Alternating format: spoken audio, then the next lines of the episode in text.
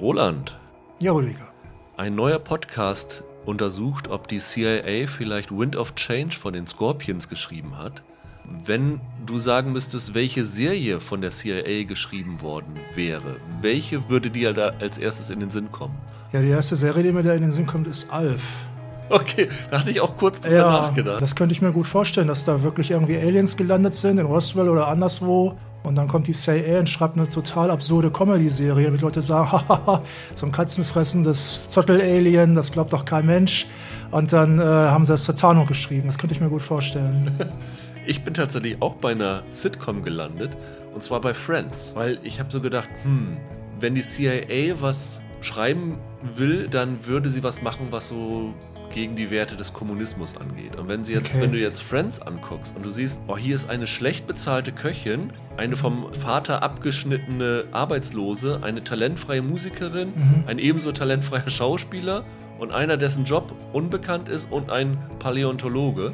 Ja. Und die wohnen alle in super teuren Apartments. Ja. Und dann denkst du, im Kommunismus denke ich, wow, die machen nichts und haben, sie können sich solche Wohnungen leisten. Ey, Kapitalismus muss doch super sein. Ja, wobei, wobei New York war damals ja noch ein bisschen preiswerter, glaube ich. also die Serie sagt ja, Monika lebt dort, weil sie von ihrer Großmutter auf dem Mietvertrag noch und die hat so ein Ja. Rent-Control-Ding und das würde 200 Dollar im Monat kosten. Aber wenn du diese Wohnung heute in New York Klar. haben würdest, würdest du 5000 Dollar Ja, im Monat dafür klar, zahlen. auf jeden Fall. Und Ja, ist eine gute Idee. wer Kommunismus-Anhänger ist, wird bei Friends vielleicht dann doch vom Kapitalismus überzeugt.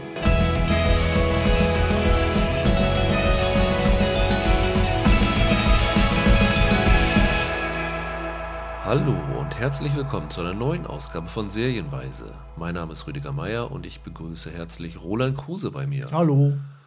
Wie letzte Woche angekündigt, wollen wir heute über eine neue Serie reden und eine wiederkehrende. Zum einen über Snowpiercer, die ab Sonntag bei Netflix zu sehen ist. Dort ungewöhnlich, also ungewöhnlich ist nicht nur, dass sie am Sonntag startet, sondern dass sie auch im Wochenrhythmus startet, weil sie in den USA bei TNT-Serie läuft und dort halt wöchentlich läuft. Und zum anderen über die zweite Staffel von Homecoming, die komplett seit Freitag, den 23. bei Amazon verfügbar ist. Und die erste Staffel Roland waren wir beide Riesenfans, Mhm. Ja, hatten sie in unserer stimmt.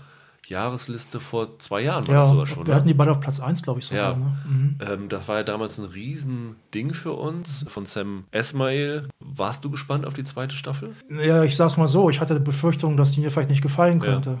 Dann lass uns doch mit Homecoming auch beginnen, weil sie zeitlich eher da ist. Wo sind wir zurückgeblieben? Also die erste Staffel endete ja damit, dass Julia Roberts, die dort die Heidi Bergman gespielt hat, eine Psychologin, die in einem geheimen Wissenschaftsprojekt gearbeitet hat, das sich zum Ziel gesetzt hat, traumatisierte Soldaten wieder zu resozialisieren. Ja. So davon geht sie zumindest Ja. aus. Tatsächlich steckt dahinter aber ein Militärprojekt, das die Soldaten halt ihre Traumata vergessen lassen will, damit sie halt dann wieder in neuen, neu in Einsatz gesteckt werden. Aber diese Resozialisierung scheint nicht ganz perfekt abgelaufen zu sein, weil die Mutter von einem Betroffenen, Walter Cruz, gespielt von Stefan James, beschwert sich und daraufhin ermittelt jemand vom Verteidigungsministerium, was dort vorgefallen ist, und er stößt dann auf Widersprüche. Die Heidi Bergman scheint sich an nichts zu erinnern, was damals passiert ist. Und die Staffel endete damit, dass wir rausfinden, dass die Heidi das Gedächtnis verloren hatte und mit diesem Walter Cruz äh, ja, ihn qua- quasi befreit. Und äh, zum, in der letzten Folge sitzen die beiden, ohne dass er sich an sie noch erinnern kann, in einem Café und dann ist die Staffel zu Ende. Beziehungsweise es kommt noch eine Szene danach, nämlich wir sehen in einem Office von dieser Firma, die dieses Homecoming-Projekt geleitet hat, Das kann man ruhig sagen, die Firma heißt Geist. Genau. Und eine junge Asiatin, Audrey Temple, gespielt von Hong Chao, die man als Lady True aus Watchmen zuletzt gesehen hat. Und die sucht sich einen Schuldigen aus für dieses Projekt und damit endet diese Staffel. Und diese zweite Staffel hat zwei große Änderungen. Nämlich zum einen Julia Roberts ist nicht mehr dabei, die war von vornherein nur für eine Staffel verpflichtet. Und zum anderen Sam Esmail ist auch nicht mehr dabei als Regisseur. Also der ist auch komplett zurückgezogen. Jetzt übernimmt die Regie von allen Folgen Kyle Patrick Alvarez, den man von so ein paar Serien kennt. Tote Mädchen lügen nicht, hat ein paar Folgen gemacht. Also die beiden größten Namen sind eigentlich raus aus dem ja. Projekt. Das Projekt ist jetzt komplett in den Händen von Micah Bloomberg und Eli Horowitz. Die haben auch den Podcast, auf dem das Ganze beruht gemacht. Also den fiktionalen Podcast. Den fiktionalen ne? von, von Gimlet, der auch zwei Staffeln hatte, aber dort hat die zweite Staffel diese Geschichte von dieser Heidi noch weiter erzählt. Mhm. Hier wird eine komplett neue Geschichte erzählt. Und die setzt halt mit dieser allerletzten Szene an. Nämlich wir erfahren, was es mit dieser Audrey Temple auf sich hat, was dort in diesen letzten Momenten passiert ist. Und die Geschichte wird erzählt, aber die Serie beginnt erstmal ganz anders. Nämlich ja. mit einer Figur, die wir noch nicht gesehen haben. Jackie heißt sie anscheinend, ähm, gespielt von Janelle Monet, die man eher erst als Sängerin kennt. Genau, das ist eine, die gilt ja so ein bisschen als der weibliche Prince. Ja. Also ich mag ihre Platten sehr gerne, kannte die auch früher schon. Die hat so ein, ähnlich wie David Bowie zeitweise, hat die so ein Science-Fiction-Fable hm. und das sind ja so Konzeptalben, wo es um so eine verliebte Androidin geht, aber das ist wirklich sehr gute Musik und die hat ja in den letzten Jahren hat die ja ziemlich viel, so bei Moonlight und so und bei Hidden Figures hat die sich auch als äh, Schauspielerin bewährt. Genau, und ja. hier fand ich sie auch äh, nicht schlecht, muss man sagen. Also sie wacht in der allerersten Szene mitten auf einem See auf, in einem einem Ruderboot ohne Ruder mit einem Handy in der Hand, wo eine weibliche Stimme draus spricht, die wir nicht zuordnen können. Sie ist so überrascht, dass sie das Handy ins Wasser fallen lässt und kann sich offenbar wie Julia Roberts in der ersten Staffel an nichts mehr erinnern. Ja, wobei sie kann sich ja an, sie weiß ja gar nichts mehr. Ne? Genau. Also die Roberts, die hat ja Teile vergessen, aber sie weiß ja nicht sie mehr. Sie weiß nicht mal ihren Namen. Sie weiß nicht mehr ihren Namen und wie sie da hingekommen ist. Und sie sieht, wie eine Figur am Ufer steht und davon rennt. Und dann geht diese Staffel eigentlich los, dass sie mit Händen paddelt, äh, um ans Ufer zurückzukommen und dann versucht herauszufinden, was mit ihr passiert ja. ist. Findet halt, äh, nachdem sie von einer Polizistin gestoppt wird, einen Ausweis da steht drin, dass sie Jackie, ich glaube Calico war der Nachname heißt, Kann sein. Mhm. offensichtlich eine Armeeangehörige ist, hat so ein, ich glaube, ein Air Force-Tattoo ja. auf dem Arm, ja, ja. auf dem Oberarm tätowiert. Und dann wird erzählt, wie sie das halt herauszufinden versucht. Und es gibt auch, wie in der ersten Staffel, wieder eine zweite Zeitebene, wo halt noch eine andere Geschichte erzählt wird. In dieser zweiten Zeitebene ist auch dieser Walter Cruz, dieser Stefan James aus der ersten Staffel wieder dabei. Also dieser mhm. Walter Cruz und die Ori Temple sind die beiden Anknüpfungspunkte an die erste Staffel. Und viel mehr würde ich jetzt gar nicht verraten wollen. Wollen wir noch, einen, Staffel, wollen wir noch einen bekannten Namen erwähnen? Ja, also es kommen noch zwei bekannte Schauspieler dazu. Äh, zum einen Chris Cooper, mhm, genau, der spielt ich. den Leonard Geist, den Firmengründer mhm. von dieser Firma, die dahinter steckt. Der ist aber jetzt nicht so, wie man erwarten würde, so ein Anzugträger, ja. sondern ist so ein. Ist ganz anders, als man sich den vorstellen würde, ja. Verlodderter Gärtner. Ja, das ist so ein, der wirkt fast so ein bisschen äh, wie so ein Grüner, wirkt der wie so ein Hippie ja. so ein bisschen. Auch so, so, so ein Einsiedler, ne? Der ja, wohnt auch in so einer Hütte auch, weit weg von dem Firmengebäude. Und die, die andere Bekannte ist Joan Cusack, die spielt Stimmt. eine Armeeoffizierin. Die Cusack-Figur die ein bisschen später kommt ja. dann. Das ist eigentlich so die typische Vertreterin des sogenannten militärisch-industriellen Komplexes. Ja. Das muss man sowieso sagen. Darum geht es eigentlich in der gesamten Serie, um den militärisch-industriellen Komplex. Ne? Also da hast du dann diese Anknüpfung auch an, an Manchurian Candidate. Halt. Also es geht darum, was hat das Militär für Ziele mit diesem Homecoming-Projekt verfolgt ja. und wie will sie dieses Homecoming-Projekt weiterführen. Viel mehr erzählen wir nicht. Was sie aber erzählen sollten, ist, wie wir es gefunden haben. Ja, also ich habe hier nur die ersten fünf Folgen gesehen. Genau, ich habe alle sieben schon gesehen. Es sind diesmal also drei Folgen weniger als in der ersten Staffel. Weiterhin alle so im Halbstundenrhythmus, also schnell durchbinge war auf jeden ja. Fall. Ich werde mir auch heute noch die letzten beiden angucken, denke ja. ich. Ich war schwer begeistert von den okay. ersten fünf. Also ich fand das toll, dass es eine über weite Strecken doch sehr andere Geschichte erzählt als beim ersten Mal. Ich fand den Auftakt sehr stark auf diesem, auf diesem See mit diesem Boot, mit der, mit der Janelle Monet, dass sie überhaupt nicht weiß, wo sie da hingekommen ist ich fand es gut inszeniert, ich fand die Figuren gut, ich finde es gut, dass es sogar so ein, es gibt eigentlich keine Witze, aber es gibt so eine Art von, von schwarz, schwarzem Humor, finde ich, der, in, der, doch, der viel stärker ist als in der ersten Staffel. Wie die Figuren, wie die sich entscheiden oder auch in dieser, in dieser Chris Cooper-Figur. Das fand ich gut. Das wird, glaube ich, in den ersten zwei Folgen noch nicht so deutlich, aber so wie Chris Cooper auftaucht, kommt da dieser schwarze Humor irgendwie rein, finde ich. Dass die Julia Roberts zum Beispiel nicht mehr dabei ist, also Shia Wiggum ist ja auch nicht mehr dabei aus der ja, ersten, der, der, hat diesen ermittelnden Beamten gespielt damals. Das ist schade, waren beides prima Figuren, prima Darsteller, aber haben mir jetzt auch nicht gefehlt. Ich fand das gut. Also auch dieses, ich finde, es sieht gut aus, die, die Staffel. Auch so, dass dann Bobby Carnavale wieder auftaucht. Wird der Carnavale oder Carnavale ausgesprochen? Genau, das war der Verantwortliche für das Projekt im er in der ersten Staffel eigentlich. Ne? Den, den die Audrey gezwungen hat, in sein eigenes Schwert zu fallen. So ungefähr. Also das ist ja auch so eine Witz, Witzfigur. Also ich habe mir das sehr gut gefallen. Ich bin mal gespannt, wie mir die letzten beiden Folgen gefallen. Ich finde interessant, dass du erwähnst, dass der Humor dir gefallen mhm. hat, weil ich hatte letztendlich den Eindruck, dass mir die Leichtigkeit irgendwie gefehlt hat bei okay. dieser zweiten Staffel. Vielleicht habe ich die erste Staffel auch verklärt im Hinterkopf oder so. Es ist bei mir auch gar nicht so die Humorschiene. Vielleicht, dass es da in der ersten Staffel jetzt äh, tolle Gags gab oder so, aber so eine inszenatorische Leichtigkeit fand ich da immer so drin. Also ich erinnere mich, es gibt ja hier immer diese, diese Abspannsequenzen, die wie so lebende Gemälde sind. Ne? Mhm. Also mhm Mhm. Die Kamera bleibt stehen, die Credits kommen, aber das Bild läuft weiter. Irgendwas passiert. Also ja. ganz toll war damals diese Szene, wo dann der Shea Wiggum im Archiv ist und das Licht immer wieder an und ausgeht, ja. weil es ein Bewegungsmelder ja. war. Und da gab es zum Beispiel diese Szene mit dem, ah, was war das dann noch für ein Vogel? Pelikan. Mit dem Pelikan, mhm. genau. Mhm.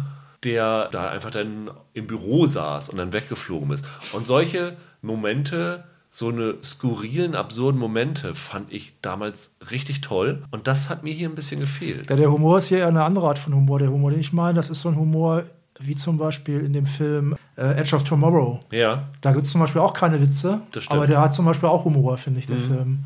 Ich finde, das ist hier teilweise so ähnlich. Gerade bei der Audrey-Figur, das ist ja auch eine Geschichte um, um Female Empowerment auch. Und das ist aber sehr ähm, auf eine subversiv witzige Art teilweise erzählt, mhm. finde ich. Das, ich fand, das hat mir, ich, weil ist Humor zu viel gesagt. Ich sag mal so, es hat mich amüsiert. Also wie du hörst, ich bin nicht ganz so euphorisch wie du.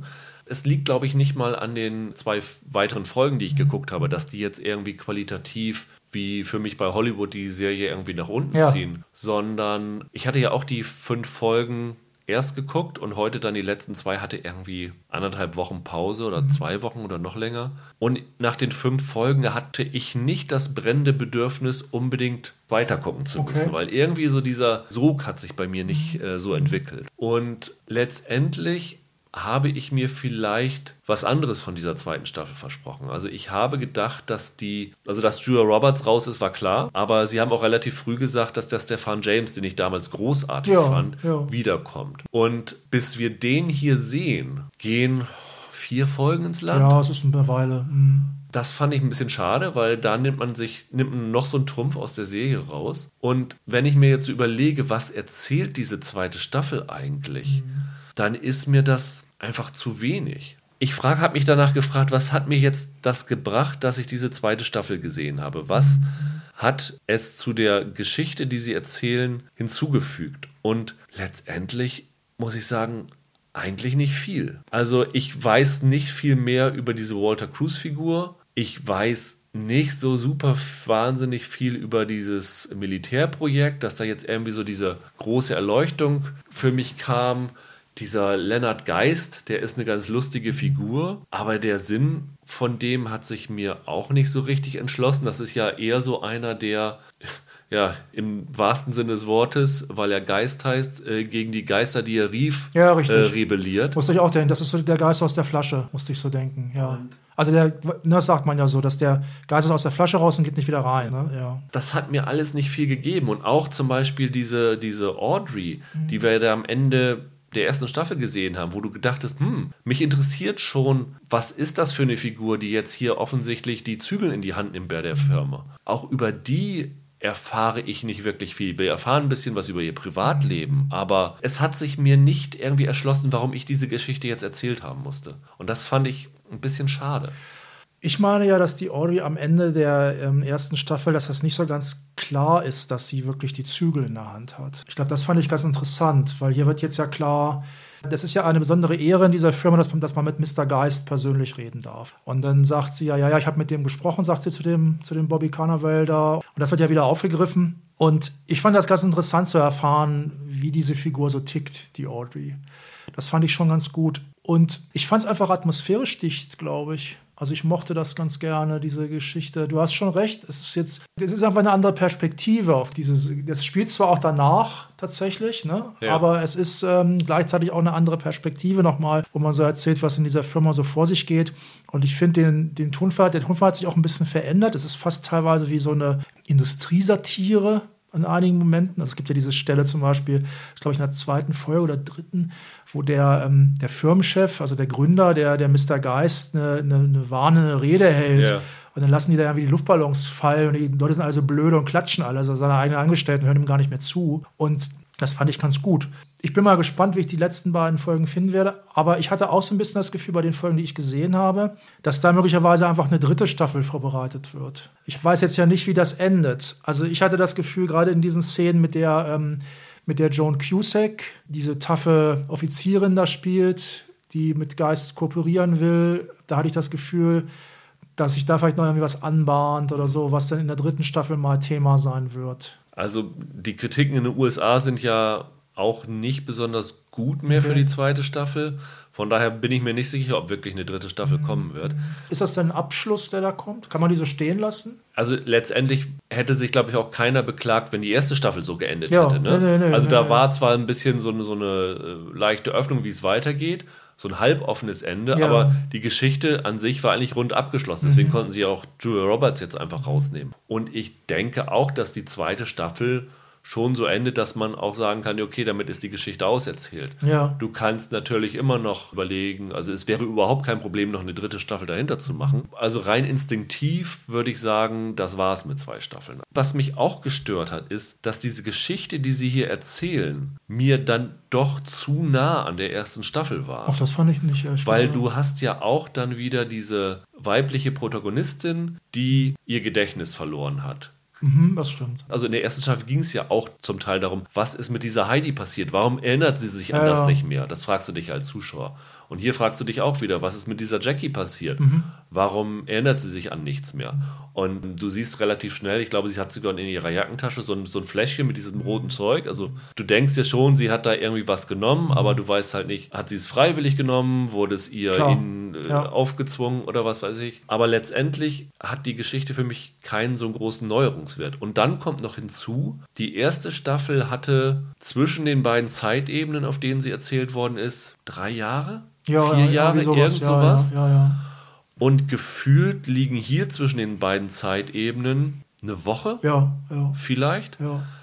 Und das ist irgendwie zu wenig, um da so ein großes Mysterium draus zu machen. Dieser große Aha-Moment in der ersten Staffel. Ich erzähle es mal nicht inhaltlich. Die erste Staffel hat ja in zwei Bildformaten ja, ja. Mhm. inszeniert worden. Und wenn sich dann dieses Bildformat öffnet und dann denkst du, ach, das ist das und das wird hier erzählt und das ist der ganze Sinn dahinter. Das war für mich damals einer der Momente des Jahres. Wenn hier die beiden Zeitebenen zusammenkommen, ja. das ist Banane. Wie gesagt, ich hätte mir gewünscht, sie hätten dann noch mehr eine eigenständigere Geschichte mhm. erzählt, wenn sie es unbedingt weitererzählen wollen. Was ich bislang gesehen habe, fand, fand ich jetzt vergleichsweise eigenständig. Weil ich fand jetzt zum Beispiel bei dieser Stefan James-Figur, da gab es nicht mehr so viel zu erzählen, zum Beispiel. Bei Heidi auch nicht. Ja, das stimmt. Also die Heidi-Geschichte war wirklich zu ja. Ende erzählt. Und die, die interessanteste Figur für mich auch die Chia Wiggum-Figur ja. gewesen. Also ich muss das ganz einfach nur so sagen. Ich war, ich habe es gern geguckt. Ich war zufrieden damit mit den Folgen, die ich da zur Verfügung hatte und bin mal gespannt. Vielleicht geht es mir ja auch so. Ich habe ja, das kann ich noch mal ganz kurz sagen. Wir haben ja, haben ja neulich mal über äh, Dead to Me gesprochen. Ja.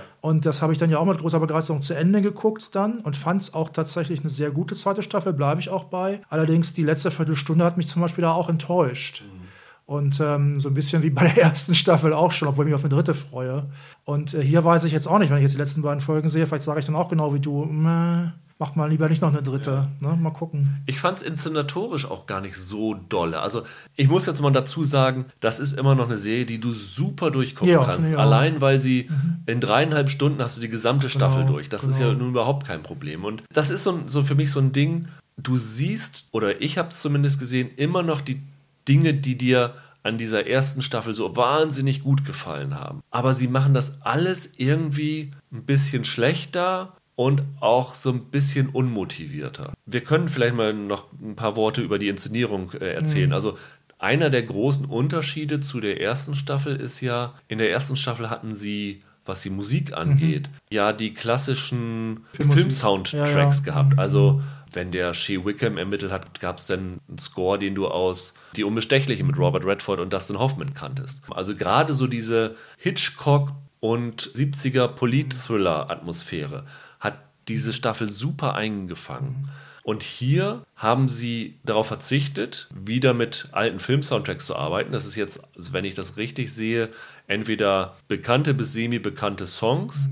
Oder halt neu eingespielter Soundtrack. Und auch sonst finde ich diese, diese Hitchcock-Atmosphäre kommt hier einfach nicht mehr so rüber. Sie Ach, versuchen, sie versuchen so ein paar Elemente. Also ganz toll war ja damals in der ersten Staffel, dass die Kamera immer wie so über Sets geflogen ist, wo du dann von einem Raum zu an, zum anderen kamst. Und halt auch diese ganz markanten Splitscreen-Sequenzen. Die werden hier auch immer noch wieder eingesetzt, weil wahrscheinlich die Macher sich sagten, ja, wir müssen das, weil das so etabliert worden ist. Aber ich meine, diese, dieser Schwenk von oben. Ich kann mich nur noch an einen erinnern, vielleicht zwei. Und äh, auch diese Splitscreen-Sequenzen werden, glaube ich, nur in den sieben Folgen dreimal eingesetzt. Ja, das ist nicht oft. Für mich ist das halt, sie versuchen es halt, aber haben es irgendwie entweder nicht hingekriegt oder haben gesagt, okay, wir, wir wollen jetzt nicht eine 1 zu 1 Kopie sein. Das ist ja auch ihr gutes Recht. Aber wenn es dann halt für mich zumindest nicht so gut rüberkommt, dann ist man schon ein bisschen enttäuscht. Also ich fand es schnörkellos inszeniert, sage ich mhm. mal. Das hat mir aber ganz gut gefallen. Also ich fand das sehr, ähm, das war sehr sachlich inszeniert und dem Film kann man jetzt keine große äh, Filmpoesie unterstellen oder irgendwas, aber das hat mir ganz gut, hat mir ganz gut gefallen. Aber in diesen Momenten habe ich mich halt immer wieder zurückgesehen. Also diese Sequenz, war das sogar eine Abspannsequenz, wo die Kamera auf so ein äh, Motel-Stockwerk blickt ja. und dann so eine Reinigungskraft mit ihrem Wagen dazwischen rumläuft. Das kann so eine Abstandssequenz. Mhm. Da dachte ich, wow, toll. Und ich habe halt auch Homecoming geguckt damals weil ich das inszenatorisch so super ja, fand. Ja. Ganz bezeichnend diese Szene in der letzten, vorletzten Folge der ersten Staffel, wo die so einen Roadtrip machen. Ja. Und das von unten nach oben immer so weitergeht und dazwischen siehst du dann Julia Roberts, wie sie auf dem Bett fällt in dem Zimmer mhm. und so. Das war so eine unglaublich mhm. gut inszenierte Sequenz mhm. und da muss man sagen, da merkt man schon, dass Sam Esmail nicht mehr da ja, ist. also der, was man auch immer von Mr. Robot halten will, ähm, zwischendurch hatte das ja auch äh, deutliche Schwächen. Aber der kann halt inszenieren. Dieser Alvarez hat das halt, glaube ich, für mich nicht so richtig mhm. drauf. Naja, große, also große Duftmarken setzt er da jetzt nicht auf jeden Fall, das stimmt. Ja, wie gesagt, es tut nicht weh, das zu gucken. Man verschwendet auch nicht viel Zeit darauf. Man kann sicherlich auch seine Freude haben, aber ich glaube, wenn man mit der Erwartung rangeht, wieder so ein Meisterwerk zu sehen wie der ersten Staffel, kann man ganz schnell enttäuscht werden. Ich hatte irgendwie gehofft, vor der zweiten Staffel, dass sie mehr aus dieser Pflanze machen, die man ja, im ersten Teil okay. sieht. Da kommt ja gar nicht mehr so viel. Jedenfalls nicht in den fünf Folgen, die ich gesehen nee, habe. Nee, nicht wirklich viel. Das fand ich ein bisschen komisch. Hatte auch gedacht, dass die woanders herkommt, die Pflanze und so. Also, was weiß ich, aus Thailand ja. oder irgendwie sowas. Das fand ich ein bisschen schade. Aber wie gesagt, ich kann es nur so sagen, also ich habe es gern geguckt, ich war ganz zufrieden damit. Es gab doch in der ersten Staffel sogar so eine Szene, wo man äh, sieht, wie dieses äh, Mittel aus Asien per Post eingeflogen Ich habe das oder? auch so empfunden, dass das ja. aus Asien kommt. Also man, man, muss leider sagen, wenn ich jetzt so zurückdenke, in der ersten Staffel gab es auch schon so ein paar Leerstellen, die nicht so ganz zufriedenstellend waren. Also zum Beispiel gab es ja da auch schon einen Freund von dem, einen Kameraden von dem Stefan James, der ziemlich abdrehte der dann irgendwie, ich glaube, als Gärtner arbeitete oder irgendwie sowas und der auch irgendwie Angst aber vor Pflanzen hatte oder sowas. Das war ziemlich spooky. Da kam aber in der ersten Staffel leider auch nicht mehr so viel. Da kommt jetzt aber auch nicht so viel zu. Das ist vielleicht ein bisschen, wirklich ein bisschen schade. Ja. Ich habe mich danach dann gefragt, diese sieben Folgen, ob das vielleicht zu wenig war. Also mhm, äh, meistens beschweren wir uns immer und sagen, ja, man hätte hier mal so zwei Folgen, drei Folgen rauslassen können, das weil stimmt. da wird nicht viel erzählt. Da ich jetzt die zweite Staffel nicht besonders gut fand, sage ich, okay, hat mich jetzt anderthalb Stunden weniger Zeit gekostet, aber äh, wenn ich überlege, dass sie wirklich große Namen mit dem Cooper haben ja. und mit der Joan Cusack. Gerade die Joan Cusack-Rolle ist für mich voll verschenkt. Also, wenn du alles zusammenzählst, was sie da spielt, ich weiß nicht, ob du auf zehn Minuten kommst. Ja, das hat mir jetzt nicht so viel gemacht. Die wird ja relativ spät eingeführt, also in der fünften Folge oder so, glaube ich, erst. Aber nachdem wir diese fünf Folgen gesehen haben und ich diese Pause hatte, mhm. war ich davon ausgegangen, okay, wir sind jetzt ungefähr auf der Halbzeitmarke und jetzt wird noch ein bisschen ja, mehr von ja, dem Walter Cruz und von denen erzählt und das geht dann ruckzuck zu Ende. Und dann fragst du dich, warum mussten sie jetzt John Cusack dafür benutzen? Mhm. Wenn du so einen Namen einsetzt, dann erwartest du eigentlich schon ein bisschen, dass da auch mit der Figur mehr gemacht ja, wird. Wobei die Cusack ist jetzt, also ich behaupte jetzt mal ganz kackfrech, Chris, Chris Cooper ist größer. Ja. Also ich mag die Cusack, ich Ja. mochte die auch früher gerne, aber sie, wie auch leider ihr Bruder John, die sind leider so ein bisschen weg vom Fenster. Ne? Ja, also guckt es euch gerne an. Also, wie gesagt, es geht nicht viel Zeit drauf, aber setzt eure Erwartungen nicht zu hoch an. Dann lass uns doch zu Snowpiercer wechseln, Roland.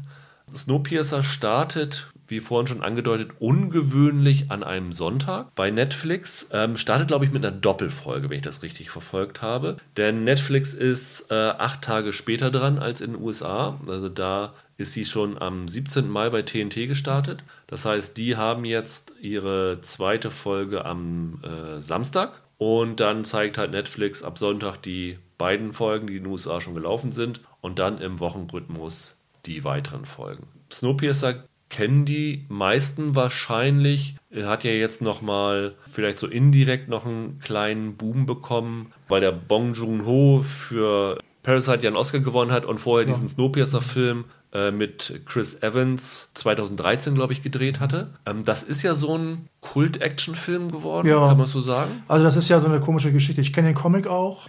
Das ist ähm, etwas seltsam. Dieser Comic. Ähm, Der ist französisch Der ist gewesen. Ne? französisch, der ist von 1982. Die Geschichte hinter diesem Comic, ähm, wo ich jetzt auch sagen muss, gibt es in einer sehr guten deutschen Ausgabe, also in einer sehr edel ausgestatteten Ausgabe. Der heißt dann Schneekreuz. Der heißt Schneekreuzer Ja. auf Deutsch. Das ist eine Geschichte, die ist damals in, einer- in Fortsetzung als Comic erschienen in einem französischen Comicmagazin für etwas ältere Leser, also Teenager und Erwachsene halt. Der Hintergrund davon ist, wenn man sich so ein bisschen mit französischen Comics beschäftigt, auch historisch, dann stößt man da immer wieder drauf, weil das ist halt so ein Kultding. Nicht, weil der jetzt wahnsinnig gut wäre. Der Kult liegt daran, dass der erste Zeichner, Alexis hieß der, der ist mit ähm, 30 Jahren während der Arbeit an dem Comic an einem Aneurysma gestorben. Am, Sch- am Zeichentisch quasi. Und das hat diesen äh, Autor, Jacques Lob, der deutlich älter war, den hat das ziemlich traumatisiert, diese ganze Geschichte. Und er hat erst mal ein paar Jahre gewartet. Hat einen neuen Zeichner gefunden, Jean-Marc Rochette heißt der, glaube ich. Dann haben die diesen Snowpiercer gemacht und das ist halt so, na, der ist so ungefähr etwas über 100 Seiten, glaube ich, lang, meine ich, die Geschichte. Und die ist damals in diesem äh, französischen Magazin À Suivre erschienen. Wenn man das heute liest, dann muss man ganz ehrlich sagen, also zum einen finde ich, leider merkt man, der ist gut gezeichnet, aber man merkt, dass dieser Zeichner, der war re relativ unerfahren.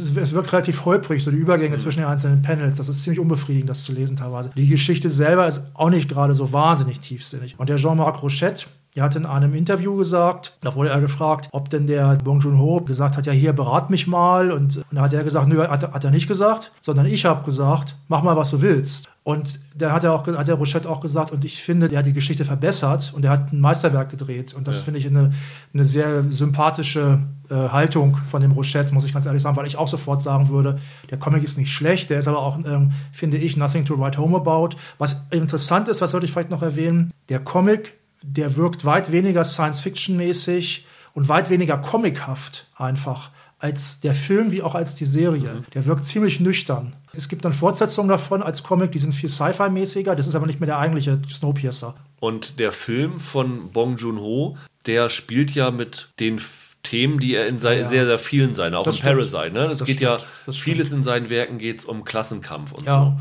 das stimmt. Und der Basisplot in seinem Film, wie auch hier, ist ja eine Folge von der globalen Erwärmung, weil Wissenschaftler versucht haben, die globale Erwärmung zu bekämpfen, haben dann Raketen in den Himmel geschossen, die ja wie so eine Art Schutzschild gegen die Sonne funktionieren sollten. Das ging nach hinten los, weil die waren zu gut und sie haben dadurch eine neue Eiszeit ausgelöst. Und dann haben so ein paar reiche Leute, bevor dann alles unterging, einen Zug gebaut mit, wird hier jedes Mal im Vorspann der Serie gesagt, tausend und einem Waggon. Ja. War es in dem Film auch so? Das weiß ich ehrlich gesagt. Ja. Im Comic sind es tatsächlich 1000 Waggons. Okay. Diese tausend und einen Waggons, die waren eigentlich gedacht, dass sie halt den Reichen, die sich halt die Tickets leisten konnten, vorbehalten sind. Und kurz bevor dann die äh, Abfahrt kam, hat das Volk diesen Zug gestürmt. Das sind, also da hinten dran sind eigentlich Frachtwaggons Ja. gewesen und die haben die gestürmt. Genau, die haben sie gestürmt und dann ist ja so eine Art Klassensystem in diesem Zug Ja. entstanden. Also ganz vorne ist dann die erste Klasse, die Superreichen, dann haben sie noch eine zweite Klasse, die auch schon, also das ist glaube ich schon Übermittelschicht. Die obere Mittelschicht ist dann in der dritten Klasse und hinten in den Frachtwaggons sind halt diese, äh, ist halt das, das Das ist, Gemeindevolk. äh, wobei das ist eigentlich, das ist wirklich, äh, wirklich Lumpenproletariat. Ja, ja, ja. ne? Das sind die sogenannten Tailies. In der deutschen Version heißen sie auch so, weil sie vielleicht vom Tail, vom Schwanz des Zuges kommen. Das, genau, und in dem Film ist ja die Handlung, dass dann halt dieses Proletariat sich durch den Zug nach vorne kämpft. Und das ist dann ja ein spektakulärer Actionfilm eigentlich. Die Serie selber macht das nicht so. Und das ist, glaube ich, der größte Unterschied, dass die Serie keine Actionserie ist. Bislang jedenfalls nicht, ne? Also wir haben fünf, Genau, wir haben fünf, fünf Folgen, Folgen, gesehen. gesehen und das, man hat so das Gefühl äh, am Schluss, dass da vielleicht dann doch noch so einiges kommt. Also bis jetzt habe ich das Gefühl, dass sie das bewusst nicht gemacht haben, was Ja, ja, ich auch, stimmt. als ich so drüber nachgedacht habe, gar nicht dumm fand. Die erste Staffel hat, glaube ich, zehn Folgen und ich meine, sie haben schon eine zweite Staffel mitgeordert. Zumindest Jennifer Connelly hat gesagt, dass sie schon mal in den Dreharbeiten sind. Und das als Actionfilm wäre, glaube ich, ein bisschen Overkill. Ja, das kannst du nicht machen. Also die Folgen sind ja auch ungefähr 45 Minuten lang Genau. und da, das kriegst du nicht hin. Und hier machen sie im Grunde eine klassische Krimi-Geschichte daraus. Der Auslöser des Ganzen ist, in der ersten Klasse oder in der zweiten Klasse hat ein Mord stattgefunden und ein ziemlich bestialischer, weil die Mordopfer sind mit abgeschnittenen Gliedmaßen und abgeschnittenen Geschlechtsteilen Mhm. Ja, ja. zurückgeblieben. Also es gab schon mal, glaube ich, drei Jahre vorher einen Mord und jetzt gibt es wieder einen. Und der, Genau. der, der erste ist wohl einfach vertuscht worden und im zweiten heißt es jetzt, es muss aber mal was geschehen. Genau. Und daraufhin wendet sich die Chefin der Passagierbetreuung, kann man Ja, sagen. das, das heißt tatsächlich, äh, im Deutschen haben sie es, glaube ich, übersetzt, also Hospitality im Original Ja. Hospitalität. Ich weiß nicht, ob es den Begriff wirklich gibt, aber ähm, sie, ist, sie ist halt auch die, wird auch genannt, die Stimme des Zuges. Genau, sie macht die Ansagen. Genau. Äh, Melanie Cavill wird gespielt von Jennifer Connelly, die ich vorhin schon erwähnt habe. Die geht dann halt zu dem Proletariat hin und lässt den Layton, gespielt von David Dix, rausholen, weil der nämlich im früheren Leben äh, bei der Mordkommission in New York, glaube ich, ermittelt hat.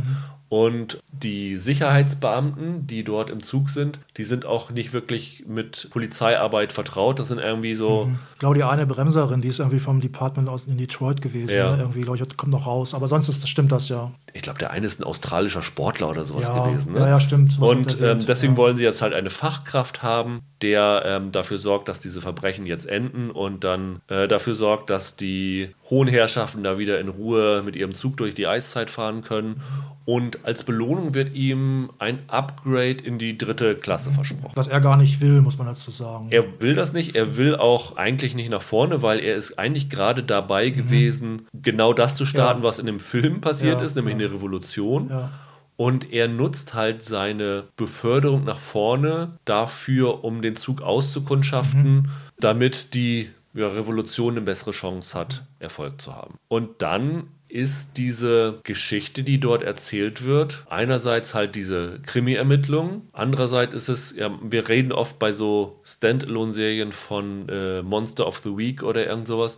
Und hier ist es so fast so eine Art Waggon der Woche. Ja, gut, weil, stimmt. weil man irgendwie Ja, ja. jede Folge einen anderen Waggon kennenlernt. Das ist so der, der Grundansatz. Fandest du denn, bevor wir vielleicht sagen, wie wir die Serie fanden, den Ansatz der Serie gut, aber überhaupt die Idee aus Snowpiercer eine Serie zu machen? Weder noch. Mein erster Gedanke war eigentlich, braucht kein Mensch, weil der Film wirklich sehr gut war. Und ich habe dann auch gedacht, was du auch schon gesagt hast, ihr wollt ja jetzt wohl nicht irgendwie diesen langen Kampf, der im Film ja auch visuell sehr wuchtig umgesetzt ist, den wollt ihr jetzt ja wohl nicht auf eine ganze Serie strecken. Okay, haben sie jetzt auch nicht gemacht. Gleichzeitig ist natürlich klar, du hast natürlich dieses Klassensystem und solche Klassengeschichten und Gesellschaftskritiken, die kannst du natürlich auch immer gut als Serie erzählen. Das ist, also insofern war der Potenzial durchaus da, sage ich mal. Ich habe jetzt da nicht drauf gewartet. Das, das sah ja auch zeitweise so aus, als wenn das wirklich ziemlicher Käse werden würde, ne? weil das ja so lange gedauert hat mit der Die ist, glaube ich, sogar einmal verschoben, verschoben worden. oder worden. Da sind, gab es da kreative Differenzen. Da war ja ursprünglich dieser Scott Derrickson dabei, der Dr. Strange gemacht hat und vorher so diverse Horrorfilme. Der ist ja abgesprungen, der ist jetzt noch, glaube ich, irgendwie als Executive Producer da gelistet. Und der Macher ist jetzt ja der Graham Manson, der unter anderem halt auch Orphan Black gemacht hat. Auf jeden Fall hat der Graham Manson auch das Konzept wohl komplett über den Haufen geworfen. Also das war wirklich wie nochmal so ein, so ein Neuanfang. Ich muss sagen, am Anfang fand ich es gar nicht so schlecht. Mhm. Also was wirklich grauenhaft schlecht ist, sind äh, die CGI-Aufnahmen Von außen. außen vom Zug. Also Ja. wenn du den Zug durch diese Landschaft fahren siehst, dann ähm, gibt es ja noch irgendwann noch Lawinen Ja. und sowas alles. Ja. Das hat mir überhaupt nicht gefallen. Also daher, klar müssen sie irgendwie die Atmosphäre zeigen und so, aber das könnten sie von mir aus gerne deutlich Also zurückfahren. man muss dazu sagen, der Zug fährt um die ganze Welt. Ne? Genau. Seltsamerweise. Im Comic ist es das übrigens nicht gesagt, aber ich weiß nicht, wie es im Film war. Man fragt sich natürlich dann automatisch, was für eine Strecke ist das denn?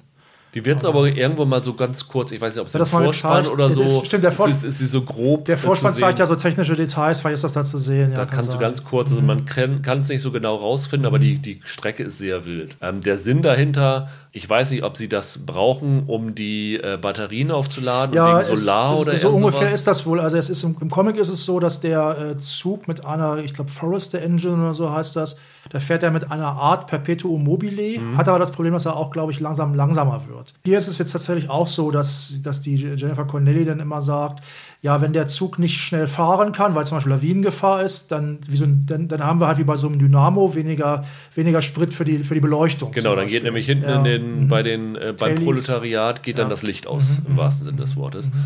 Was ich aber, um bei den Schauwerten zu bleiben, überraschend gut fand, war die Ausstattung dieser einzelnen Waggons. Also ähm, zum einen hatte ich teilweise das Gefühl, dass sie gegen die physikalischen Grenzen dieses Zuges verstoßen haben. Also es gibt dann so einen, einen, einen Nachtclub-Waggon oder so. Der, der, der heißt auch der, Nacht, der Nachtwagen. Ne? Ja. Und wenn du da reinkommst, denkst du, hm, das ist jetzt aber ein bisschen groß für einen Waggon. Habe aber ich, hab ich mehr als einmal gedacht, muss ich gleich sagen. aber äh, dann muss ich sagen, wenn man sich dann diese Totalen manchmal anguckt und das so sieht, dann hat man oft das Gefühl, dass sie sehr viel mit optischen Tricks gearbeitet haben, dass sie tatsächlich gegen diese Maße von dem Waggon nicht großartig verstoßen haben. Und dafür haben sie da wirklich viel draus gemacht und das sieht abwechslungsreich aus. Es gibt dann noch Gewächshäuser und Ställe für Rindvieh. Ich glaube, es gibt sogar ein Aquarium und Ja, was weiß ich auch. alles, Schulen. Also das ist schon sehr abwechslungsreich. Ich frage mich schon, ob sie da noch viel mehr im Petto haben, weil das ist natürlich schon rel relativ aufwendig. Also mein Problem war tatsächlich, es ist eins von vielen Problemen, die ich mit der Serie habe, muss ich gleich sagen. Ich hatte selten das Gefühl, dass ich in einem Zug bin. Okay. Es kann sogar sein, dass sie gar nicht verstoßen haben gegen Ja. diese Maße, die sie sich da gesetzt haben. Ich würde, jetzt, ich würde jetzt auch nicht behaupten, dass ich das Gefühl habe, der Wagen wirkt klein und der wirkt jetzt plötzlich groß oder so. Aber ich hatte wirklich sehr häufig das Gefühl, das könnte genauso gut irgendwo sein. Dieses Klaustrophobische, diese Enge, das kommt mir nicht genug rüber. Und dann habe ich noch, auch noch festgestellt, diese Serie hat auch noch ein, ein weiteres Problem, weswegen das mit dem Zug nicht rüberkommt. Der Comic und der Film, gerade der Film, die haben halt eine Dynamik, weil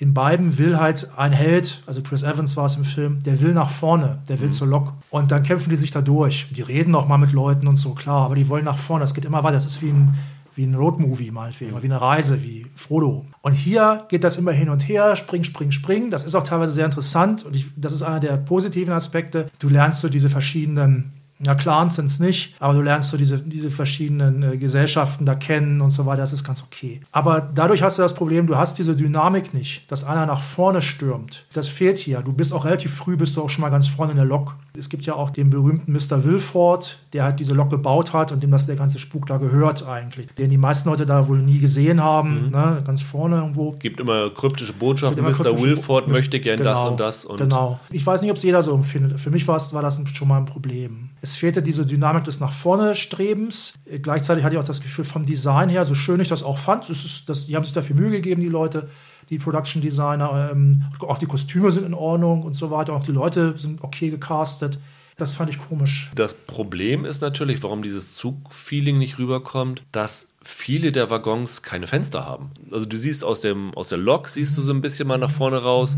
Und ich glaube, wo die äh, Tiere sind, äh, hast du Fenster nach draußen. Was man natürlich sagen kann, das hat seinen Grund, weil Fenster sind immer Wärmeverlust etc. ja. Kennt man ja aus jeder Wohnung. Aber rein visuell verlierst du dann natürlich das Gefühl, dass du hier in einem Zug durch die Gegend Ja. fährst. Aber also zum Beispiel, es gibt ja diese, in der dritten Folge ist das, da gibt es ja die, die sogenannte Fight Night. Ja, die ich ähm, erstaunlich unspektakulär fand. Dann ist es halt das, da können sich So für die Belustigung des Volks da werden können, da- genau, da können sich halt die, äh, die Leute, das ist aus der dritten Klasse, glaube ich, nicht die Tailies, aber aus der dritten Klasse, die können Genau. sich da auf die, auf die Schnauze hauen und wer dann, wer dann gewinnt, der Kommt wird, in glaube die ich, in die zweite Klasse. Klasse, ne, genau. genau. Das fand ich relativ unspektakulär. Und äh, zumal das immer groß angekündigt wird, vor jetzt kommt die Fight Night, ja, dann hauen sich ein paar Leute. Ja. Und gerade diesen Waggon, wenn die da rumstehen, das sah für mich eher aus wie so ein kleiner Club. Aber man muss natürlich sagen, es gibt, es gibt ja große Züge und es ist auch hier klar, also es gibt zum Beispiel auch, es wird in einer Szene wird gezeigt, es gibt ja nochmal einen, ähm, einen Unterbau, man kann ja, Ja. unter die Züge gehen und da sind ja die Techniker und so. Das, das kaufe ich denen auch ab. Also ich meine, es gibt ja haufenweise Züge, die auch zwei Stockwerke haben oder sowas jetzt in der Realität, klar. Weil es ist ja auch ein, Luxuszug. Ne? Also im Comic ist es übrigens so, dass ich erzähle jetzt immer Sachen aus dem Comic, weil ich finde, das hilft teilweise, um zu verstehen, worum es da geht. Da ist es so, es ist ein Luxuszug wie so ein Kreuzfahrtschiff. Ja. Und der wird dann ausgenutzt für diesen für diese Rettung der Menschheit quasi. So ist es. Ne? Ein Problem ist auch, dass diese Mordermittlungen mhm nicht richtig vorankommen. Genau, ja, genau. Also da wird dann auch, auch noch so eine persönliche Dynamik mhm. äh, reingebracht. Der, der Leighton, gespielt von David, David Dix halt, wahrscheinlich seine bekannteste Rolle, zumindest in den USA, ist, dass er in Hamilton, in mhm. diesem äh, Rap-Musical, den Thomas Jefferson mhm. gespielt hat. Der hat dort vorne seine Ex-Freundin. Mit der ist er gemeinsam in diesen Zug eingedrungen. Ich, haben die sogar ein Kind zusammen? Ist der Miles and Moore, das ist sein Kind, ne? Ja, ich glaube ja. ja äh, Entschuldigung, nicht Miles and Moore. Ich kriege auch kein Geld von denen. Miles and Miles wird der genau. genannt. Miles and Miles. also ihr ist das dann hinten zu viel geworden und sie hat sich dann ähm, nach vorne versetzen lassen und hat dort in so einem ja, sogar in diesem Nachtclub. Sie ist, in diesem Nacht, ne? die, in diesem sogenannten Nachtwagen und da hinten gehen alle davon aus, dass das im Grunde einfach ein Puff ist. Ja. Es ist ein bisschen komplizierter. Und die trifft er dann halt wieder. Er hat mittlerweile hinten eine, eine neue Liebe mhm. gefunden.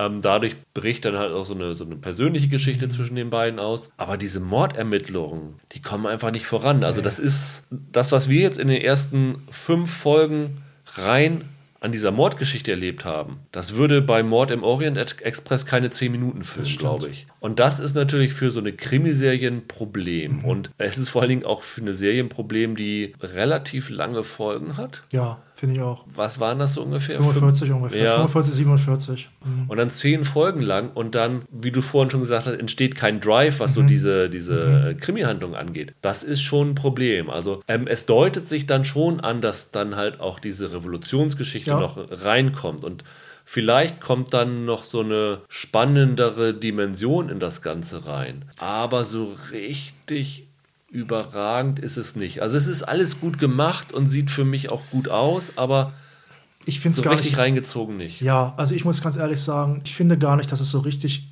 gut gemacht im Sinne von gelungen ist. Ich finde, es ist ambitioniert. Zu viel funktioniert einfach nicht. Ich sehe das Bemühen. Das ist keine schlechte Serie. Ja. Also ich kann, ja. mir sogar, kann mir sogar vorstellen, dass einigen Leuten die gefällt. Aber es ist einfach, wie du schon sagst, diese Detektivgeschichte Mann, Mann, Mann, da fehlt ja wirklich die Spannung. Ich finde, das geht auch schon so komisch los. Ich glaube, das hätte funktionieren können, wenn man gesagt hätte, die Reichen, die haben da, was ja sogar so ist, so viel haben wir angedeutet. Die haben wahnsinnige Abgründe. Und da sind die größten Schweinereien laufen da ab in diesem Zug. True Detective Style, sag ich mal, von der Dimension her. Und dann kommt da dieser, dieser Proletendetektiv an, ne, nenne ich ihn jetzt mal, von den Tailies. So ist das aber irgendwie nicht. Es ist eher so, du lernst dann so diese ganzen Leute kennen und kriegst dann so ein bisschen mit, ja, da gibt's dann, dann die Bremser, und dann gibt es, ach, weiß ich nicht mehr, die anderen ganzen anderen Leute da, einige haben auch keine Berufe, die ganz Reichen zum ja. Beispiel, leben einfach von, ihrem Vermögen. Das ist einfach, äh, es, es, geht, diese, Ermitt diese Ermittlung geht nicht richtig voran. Das ist fast wie wenn es denen egal gewesen wäre. Es ist so unspektakulär. Und ich habe auch häufig das Gefühl gehabt, so ein bisschen wie es in dem Zug auch ist,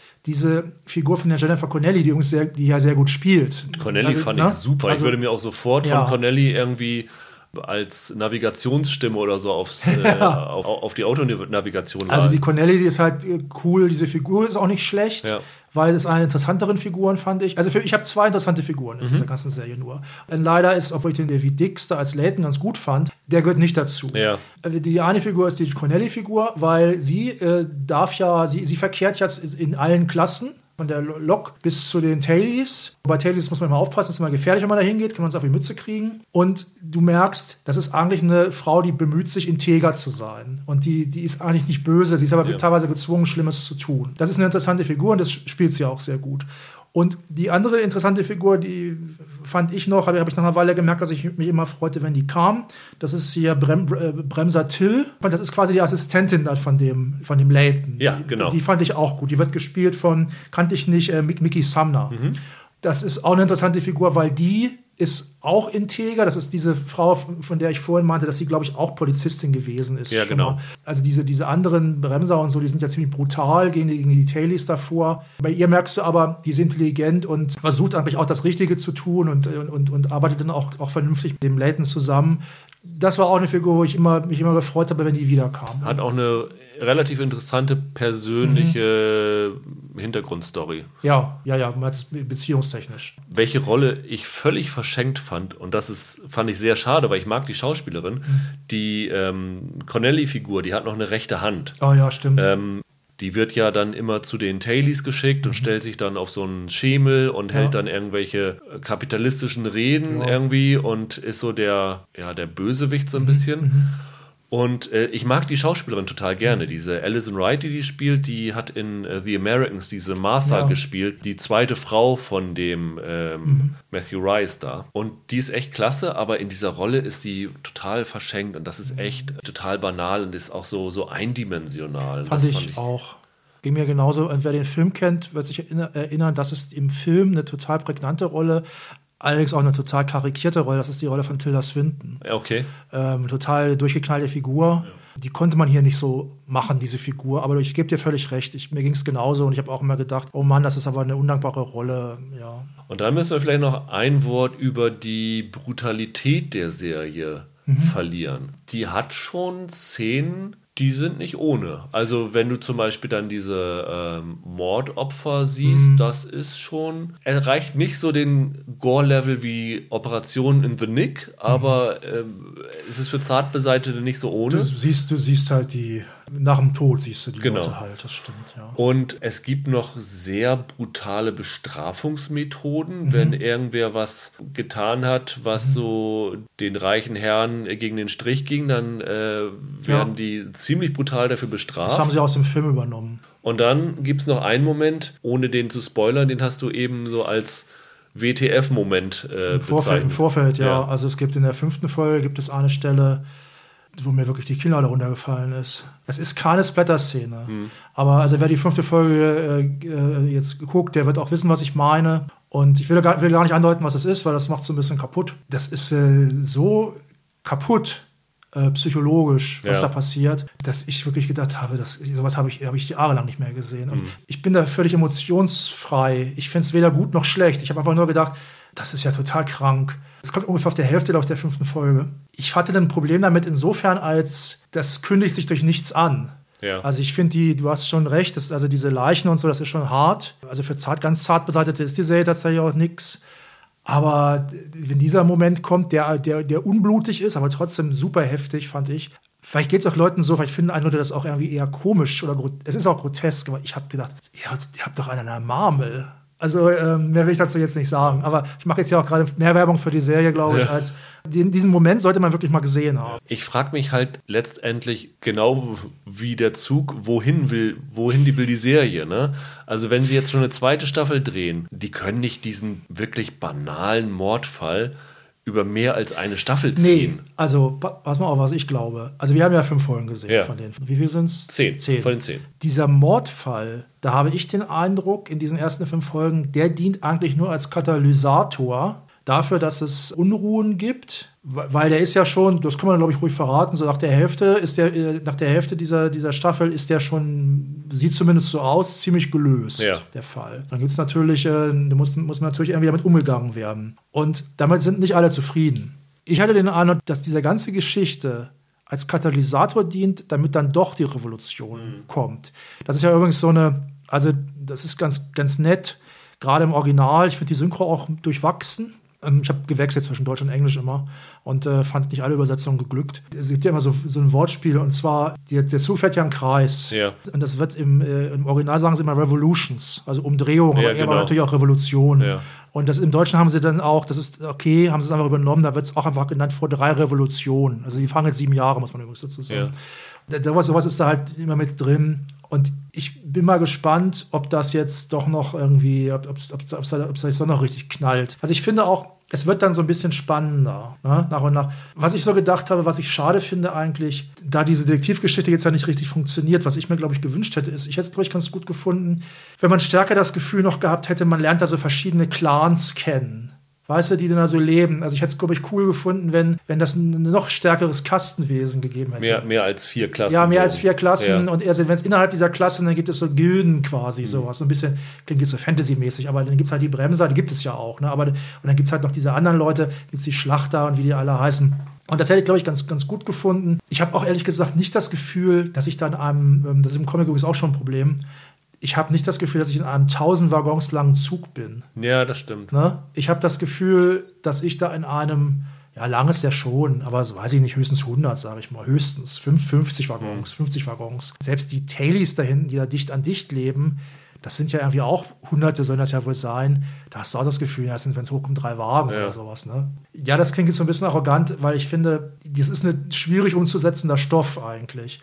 Und das Problem ist aber, dass dieser Film schon ziemlich brillant ist. Und das ist aber auch ein Grund, wo man dann sagt, ja Leute, macht doch was anderes. Ja. Was übrigens auch noch ganz interessant ist, ich glaube, ich könnte mir auch vorstellen, dass die gut läuft, weil ich glaube, diese Gesellschaftskritik trifft Science Fiction, solche Sachen, oder trifft, trifft Genrefilm. Äh, das ist momentan sehr angesagt. Ist ja auch okay, ist ja auch, ist ja auch gut. Und also Parasite war jetzt halt so ein Fall, äh, Snowpiercer, aber zum Beispiel, was ja bei Netflix auch momentan gut läuft und den ich auch gut fand, ich habe den auch gesehen, ist ja dieser spanische Netflix-Film, ich glaube, glaub, es ist ein spanischer, Der Schacht. Und da geht es ja auch um so, das ist ja so magischer Realismus so ein bisschen, da geht es ja auch um so eine, Art, so eine Art Knast, wo Leute halt auf jeder Ebene sitzen zwei. Es gibt ganz viele Ebenen, wie viele verrate ich jetzt hier nicht. Dann saust da halt von oben so ein Buffet durch. Ne? Und, dann, und jeder, der drunter ist, der kann dann nur noch essen, was die anderen übrig gelassen haben. Ja. Äh, da musste ich bei Snowpiercer oft dran denken, ja. an diesen Film. Das ist momentan ist das halt angesagt. Und es kann sein, dass das auch ein Erfolg wird. Also ich war überrascht, als du sagtest, äh, es gibt die zweite Staffel ist schon genehmigt. Weil ich habe gedacht, ja, so toll finde ich es nicht. Man muss auch noch mal sagen, äh, Bong Joon-ho hat da jetzt keine Aktien im Spiel. Ich glaube, sein Name wird ja so irgendwo in den Credits genannt, aber hat da irgendwie nichts drin. Ähm, die Serie lief in den USA zumindest relativ gut an. Also bei TNT hatte die, das ist ja eher so ein, so ein kleiner Sender, mehr als drei Millionen Zuschauer, war, glaube ich, für die der größte oder beste Start seit The Alienist ja. äh, vor zwei Jahren, die übrigens auch mal wieder weitergehen stimmt. könnte, fällt mir gerade dabei ein. Das stimmt. Also von daher lohnt sich das wahrscheinlich für die. Also letztendlich wird die wahrscheinlich dann auch so ein bisschen mitgezogen dadurch, dass die Amerikaner jetzt auf Bong Joon-ho aufmerksam geworden sind und das vielleicht so als ja. Beiprodukt mitnehmen, obwohl er da nicht wirklich mitgewirkt hat. Fazit, äh, wer den Film noch nicht gesehen hat, guckt euch lieber den Film an. A, seid ihr schneller mit durch und ähm, zum Zweiten äh, habt ihr wahrscheinlich mehr Spaß als jetzt bei der Serie. Also es ist für mich wie bei Homecoming es ist jetzt kein Desaster, das mhm, zu gucken. Das stimmt. Man kann da seinen Spaß bei haben, ist natürlich jetzt äh, zeitmäßig mehr Aufwand, mhm. aber erwartet da auch nicht mhm. zu viel von. Ja, will ich auch sagen. Nächste Woche schaffe ich hoffentlich zwei neue Comedies. Zum einen startet bei Netflix die Trump-Verarsche Space Force mit Steve Carell. Und zum anderen gibt es bei Amazon eine neue Comedy, äh, eine deutsche, die heißt Der Beischläfer, die gar nicht so einen schlechten Eindruck machte mit so einem Münchner Comedian. Ich glaube, Harry G. ist sein Künstlername. Okay ähm, als so Schöffe. Beischläfer ist, ist ein anderes Wort für Schöffe, deswegen. Der Beischläfer? Der Beischläfer ist ein anderes Wort für Schöffe. habe ich noch nie gehört. Ja. Okay. Äh, ist, glaube ich, ist ein spöttischer Begriff, der mal von einem Richter geprägt okay. worden ist, weil die nicht wirklich da eine Funktion haben. Gehört, ja. ähm, jedenfalls, genau, das ist das Ziel. Vielleicht äh, klappt es und bis dahin habt ein schönes Wochenende, bleibt gesund. Bis dann. Ciao. Tschüss.